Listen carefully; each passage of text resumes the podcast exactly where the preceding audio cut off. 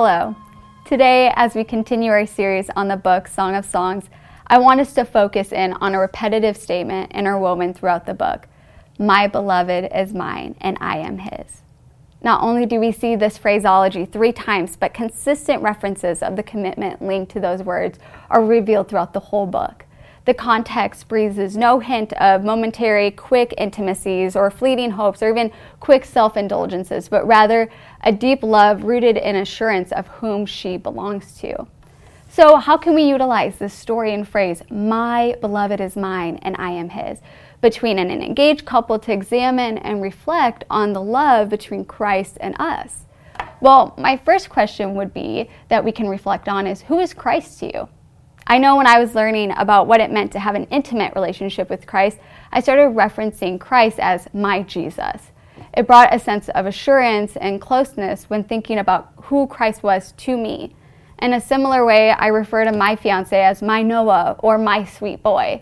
It was one of the ways I personalize the unique and meaningful relationship I share with him. So, who is Christ to you?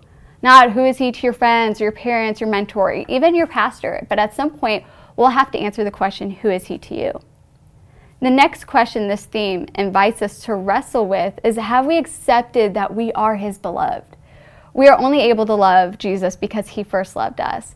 There's a confidence related in the message of the female repeatedly claiming her fiance as my beloved. So it is important to reflect on the impact of knowing you are Christ's beloved. And then, if you can identify some of the ways that this love has radically impacted your life, because that love will, Ask yourself, what are you doing with the intimacy accessible to you? The impact of knowing we are Christ and He knows us as His beloved should shift the way we view not only Christ but ourselves. The kind of love is ultimately transforming.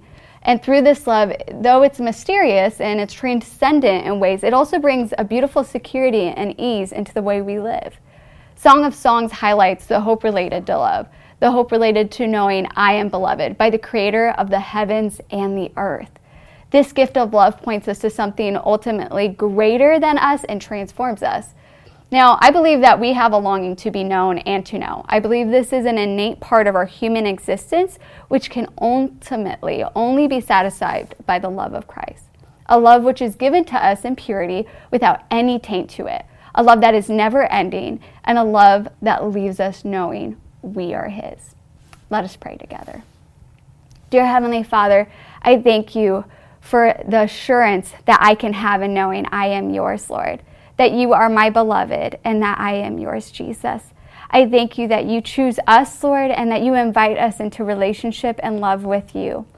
Lord, I ask that I don't take that for granted, knowing how much my identity is rooted in the relationship that I have with you, knowing that you claim me, Lord.